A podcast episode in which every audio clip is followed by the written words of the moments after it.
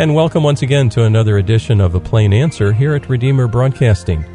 I'm Dan Elmendorf. Joining me in the studio today is Dr. Hans Vogt, professor of Ulster County Community College. And Hans, it's great to have you here today. Thanks, Dan. Great to be here. Well, you know, there is something special on the platter for us today uh, when Hans is here because uh, we try to tie these things to historical events when you appear in the studio. And uh, today, of course, is the 4th of July, Independence Day. You know, before I ask you the first question, uh, how about this question? You're a professor at Ulster, and uh, I believe you're you're even teaching a course right now, even though you've kind of been on a sabbatical or whatever. And if someone wants to take a course from you, is is that possible to to take a history course? Maybe just just just one course, not not a whole curriculum. Sure, we uh, we have people who audit courses as non-matriculated students. Do they have to be in Ulster County? No, uh, I do teach online. I'm, I'm teaching an American government class online right now. Uh, and I'll be teaching, uh, I think, African American history in the in the fall online, and so yeah, you can do it online as well. Well, that's good. So if a person wants to look that up, just go to Ulster County Community College. Right, sunyulster.edu if you want. Oh, there it is, sunyulster.edu. Okay, so um, today, the Fourth of July, Hans, I'm wondering if we can do a little background leading up to the um, time of the Revolutionary War what was going on in the colonies, what led to this conflict, uh, what were the concerns of the people. Sure. Uh, really, I think the place to begin, and when I do my lecture on this at uh, at uh, the college where I begin, is really with the end of the Seven Years' War or French and Indian War, as we call it in uh, in North America. Uh, and the peace treaty for that war is signed in 1763 and it is a huge victory for the British Empire. They battled the French all around the world.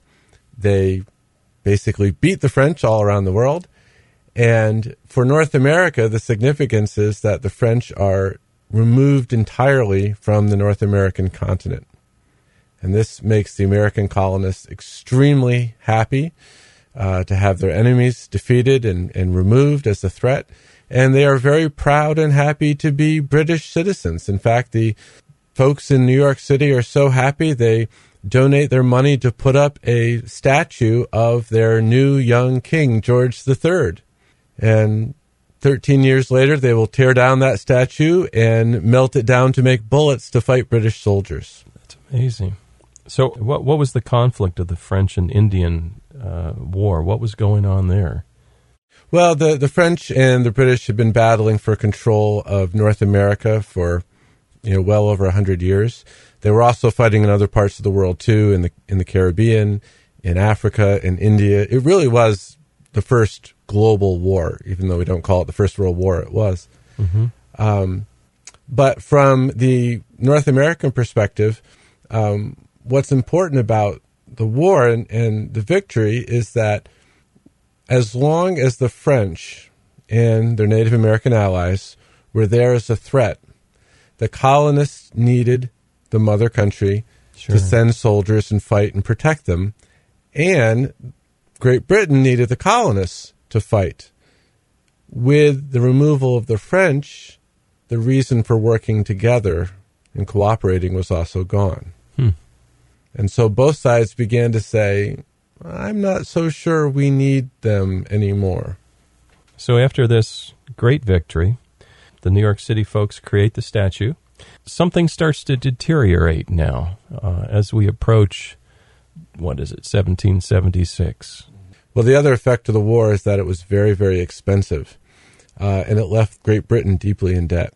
Now, that's typical, isn't it? Yes. and, and, we're going through that right now. Exactly. all these foreign wars kill our economy. War is about the most expensive thing a government can do. Yeah. So, yeah. and if you're fighting it all over the world, you're really going to ring up the debt. Well, how do you pay off the debt? You raise taxes. Mm-hmm. But the folks in England were pretty heavily taxed already. The folks in the colonies were not really taxed very heavily at all. And so the British government said, well, we think it's time those American colonists start paying their fair share of taxes. Mm-hmm. And so they began instituting the Stamp Act, the Sugar Act, uh, the Tea Act. They began placing taxes on goods and services that the colonists bought in order to try to raise money to pay off that debt. Mm-hmm. And the colonists didn't take kindly to these new taxes. the time frame of these acts, um, I was doing a little reading. It looked like the Sugar Act, 1764, perhaps, was an earlier act. Right. That was one of the first. Um, and actually, that was actually a tax decrease, not a tax increase. Uh, the key to the Revenue Act or the Sugar Act was that it increased enforcement. Mm-hmm. And for merchants like John Hancock, whose name appears in the largest letters at the bottom of the Declaration of Independence, he was used to paying a cent and a half bribe to the inspection officials to look the other way when he smuggled in his molasses. Oh, that's interesting. Now he was going to have to pay a three cent tax. So even though on paper the tax was cut from six cents to three cents, for John Hancock, it's doubled Ah. and he's not happy.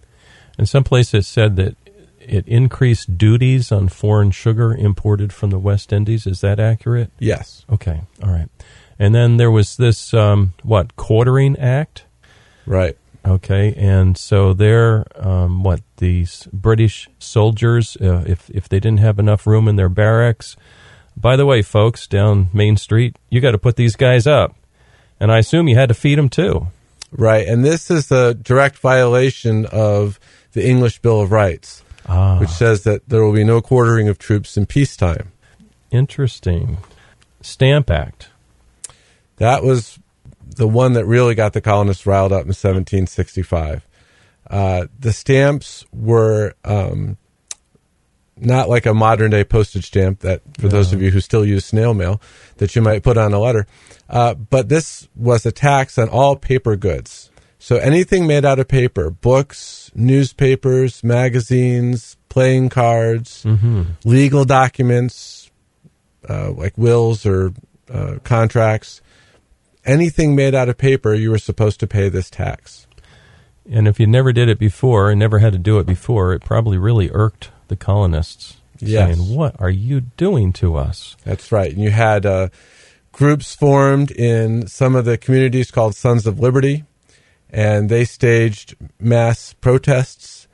Uh, in some cases, those protests got a little out of hand, particularly in Boston, where uh, an angry mob attacked the home of the lieutenant governor Andrew Oliver and the one of the tax collectors Thomas Hutchinson. Um, well, you know, Boston kind of has a history throughout this of being a little bit rowdy. And a couple other acts I read about the Townshend Acts. Right. Those were uh, duties or taxes on imported goods. And remember that virtually everything the colonists bought in terms of manufactured goods was imported from England. Mm-hmm. The Tea Act. and it reminds me of this Tea Party. So, so I mean, the Boston Tea Right. Party. Yeah. Right. Uh, you know, the, the Tea Act, in the minds of the British government, this had nothing to do with this uh, long standing dispute. Mm-hmm. This was a corporate bailout.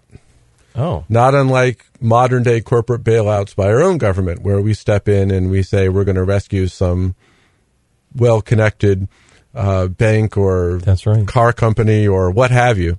Uh, and this was a bailout for the British East India Company. Mm-hmm. This was a private company that governed much of India uh, as a for profit business enterprise. And they were in financial hot water, shall we say. And uh, they needed to sell a lot of their tea quickly. And so what the act did was allow them to sell their tea in America at reduced rates. And in fact, waived the duty on the tea. So this was like a monopoly. Yes. Ah, yeah. and the understand that the directors uh, of the British East India Company were in, in many cases either related to members of Parliament or members of Parliament themselves. So uh, they were very well connected politically to make this happen. Oh, yes. That must have aggravated people. Well, yeah, at first you might say, okay, well, if they can waive the duty on the tea and the price goes down, shouldn't they be happy? But by this point, the colonists were convinced this was an attempt to trick them mm-hmm. into accepting the principle of being taxed on yes. imported goods. And there were protests again in all the colonies, but again, Boston is where things got uh, the most riled up. And uh, in December 16th, 1773, uh, the Sons of Liberty, disguised as Mohawk Indians, uh, went aboard the three ships from the British East India Company, and they destroyed 342 oh. chests of tea. I remember seeing uh, depictions of that, maybe from years ago, being in history class. Right. Okay. Were there other issues besides all of these that ignited the emotions of the colonists? Absolutely. Uh, it was more than just being upset about taxes. I mean, nobody likes to pay taxes, nobody likes tax increases. Uh, but the bigger issues at stake were the issues of rights and governance. Uh, the British colonists believed that they had not lost any of their rights when they moved to the other side of the Atlantic Ocean. And so they began this uh, conflict defending their rights as Englishmen, the rights right. and the liberties that were outlined in the English Constitution, the English Bill of Rights. And they also believed that only their representatives, whom they elected, meaning the colonial legislatures, had a right to pass laws and impose taxes on them. Mm-hmm. And very consistently, beginning with the Stamp Act on, they said, We're not represented in Parliament, therefore, Parliament cannot tax us. No taxation without That's representation. from. Okay. I remember years ago, um, um, one of the participants on a plain answer, Pastor Mark Diedrich, mentioned to us the fact that the Great Awakening had a profound effect upon the thinking of the colonists. Can you describe that at all? Yeah, I mean, you had a, a tremendous religious revival that has swept through the colonies uh, in the 1730s and 1740s, uh, and had changed a, a, lot of hearts and minds. Uh, it had uh, also um, promoted, uh, you know, a, a, very strong sense of identity uh, as Christians, and there were a lot of concerns that the mother country was becoming increasingly corrupt mm-hmm. uh, and morally degenerate. Uh, they were very one of the concerns they were worried about is that they feared that the Church of England was going to attempt to impose bishops on them oh, yeah. and do away with their independent congregational and Presbyterian and Reformed and yeah. and other churches. Interesting. Okay. So that's the mix. Is there anything else that rises to the surface that would be in there that would cause them to want to get some kind of resolution and that would lead to the Revolutionary War? Well, it's the Tea Act that really creates the showdown because when, when mm-hmm. word comes back to London of, of what happened, the government is furious. And they believe the colonies are already in rebellion.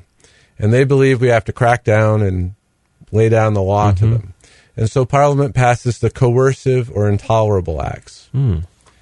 The port of Boston is shut down until the tea is paid for. The king will now appoint the upper house of the Massachusetts legislature. Town meeting government comes to an end in Massachusetts. It's getting serious. Soldiers will be quartered in private homes. Mm. Any government official indicted for a capital offense will be tried not in the colony where the crime or accused crime took place, but in Nova Scotia or in England, hmm. which is a violation of the right to a trial by a jury of your peers in yeah. the vicinity where the crime was committed. Hmm. Uh, this is where uh, the colonists really now begin to believe that their rights are seriously being not just threatened but actually being taken away from them. So to put in language that means something to me today, that that sounds like government overreach. Yeah. Yeah, okay very st- being strong armed by the government and, and not free men and women. Right. All right. So what happens next? Well, the First Continental Congress. Delegates gather from the colonies uh, in Philadelphia because it's the largest and most centrally located city in the 13 colonies. They organize a boycott of all British goods. They send a petition uh, explaining their position to the government in London. And they debate a plan of union to create an intercolonial government. And they reject that plan. Uh, they're, it shows us that they're beginning to realize um, we're going to need to cooperate together if we're really serious about standing up for our rights here. I got a question. This this boycott of British goods um, were were the colonies that independent that they could afford to boycott these goods and still be able to keep going? Well, there wasn't a whole lot of manufacturing going on in the No. colonies, uh, and the really the way to get around um, buying British goods would be to smuggle in Dutch goods Ah, or goods from other countries. But the Netherlands was the other leading source of okay. imported manufactured goods. right, all right. So, um, got this Continental Congress. What happens next? Well, back in Massachusetts, uh, General Thomas Gage is now the military governor of the colony. He's got four regiments of, of troops uh, in Boston, Hmm. uh, but he doesn't control the countryside. And he knows that the militia is training and drilling. He knows that they've got supplies of gunpowder and weapons stored at various places. The colonists. yes Yes. and he decides I've got to try to get a hold of this. I, I got to try to you know regain control. of Take over their guns. right? Yeah. And he makes several attempts, and each time he's thwarted because the spy network of the Sons of Liberty gets word of it. And riders, including the famous Paul Revere, he made several rides uh, to to alert the countryside. So each time his plans are thwarted. And Gage eventually figures out who is keeps tipping off the Sons of Liberty, and in all likelihood, it's his wife. Oh, that's interesting. He married a colonist. Uh, when they move back to England, he has virtually nothing to do with her for the rest of their lives. Wow. Oh my. Well, she was faithful to her comrades. right. so this leads up to uh, a Declaration of Independence, I assume. It does. You have, you know, the actual fighting begins, of course, at Lexington and Concord, April 19th, 1775. Uh, the Second Continental Congress, when they meet in that summer, they've got a war in their hands. So, so the fighting had already started before the Declaration of Independence. Right. Ah, Right. And so uh, the Second Continental Congress, you know, raised uh, a continental army. They appointed George Washington as their commander in chief. Uh, and they're still not ready to declare independence. And so they send one last petition. It's called the Olive Branch Petition. Uh, once more outlining their position and saying, we're willing to fight for our rights, but we don't want to do this. Please, will you listen to us? I wonder if the effect of the Great Awakening is seen there also in terms of trying to seek peace first and only as a last resort go to war. Right. Exactly. It's interesting. They they issue a declaration of the causes and necessity of taking up arms on July 6, 1775, one year before the Declaration of Independence. Yeah. And it begins with these words If it was possible for men who exercise their reason to believe that the divine author of our existence intended a part of the human race to hold an absolute property in and an unbounded power over others, marked out by his infinite goodness and wisdom, as the objects of a legal domination never rightly resistible, however severe and oppressive. The inhabitants of these colonies might at least require from the Parliament of Great Britain some evidence that this dreadful authority over them has been granted to that body. But our reverence for our great Creator, the principles of humanity, and the dictates of common sense must convince all those who reflect upon the subject that government was instituted to promote the welfare of mankind and ought to be administered for the attainment of that end. If someone just tuned in, they heard half of that. Can you translate that into a real short, meaningful sentence? Sure. And what they're basically saying is that uh, God, that's the divine author of our Yeah. existence, never intended for a small group of people to hold absolute or despotic power Right. over others. And that government was intended by God to promote the welfare of mankind, not Mm-hmm. the oppression of mankind. I wonder too is is is Christian principles coming in there where Mhm. where we seem to shy away from and despise the idea of just one individual having all this power over over others. Uh, you see that with a plurality of elders, certainly in the church, and, and Exactly. protecting uh, and being accountable and that sort of thing. Absolutely. Interesting, interesting. Maybe you can summarize where we are um, with the for, with the Declaration of Independence, and then quick comment about where is America today in contrast with the the colonists. Mm-hmm. Yeah, Well, the war has begun. Uh, it's clear neither side is going to back down. yeah, And finally, by the spring of 1776, one by one, the colonies begin to declare independence. Uh, and then the Second Continental Congress will approve a motion for independence, and they will vote for independence on July 2nd, 1776. Ah, yes. I have a quotation here. In fact, uh, if if if I may read it, it it was from John Adams. He wrote to his wife Abigail. he says the second day of July seventy six will be the most memorable epoch in the history of America. I'm apt to believe that it will be celebrated by succeeding generations as the great anniversary festival. It ought to be commemorated as the day of deliverance by sovereign acts of devotion to God Almighty.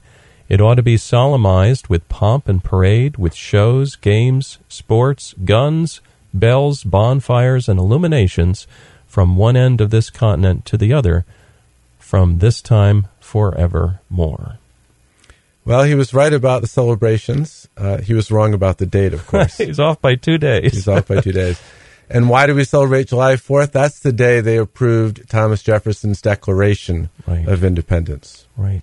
And and Congress really worked through that. It wasn't just fed to them and said, you know, you you, you haven't read the words, just vote it in. No, they actually worked through it, didn't they? Oh, yes. Thomas Jefferson died a thousand deaths while they edited his document I'll and bet. took out words and clauses that he thought were very important.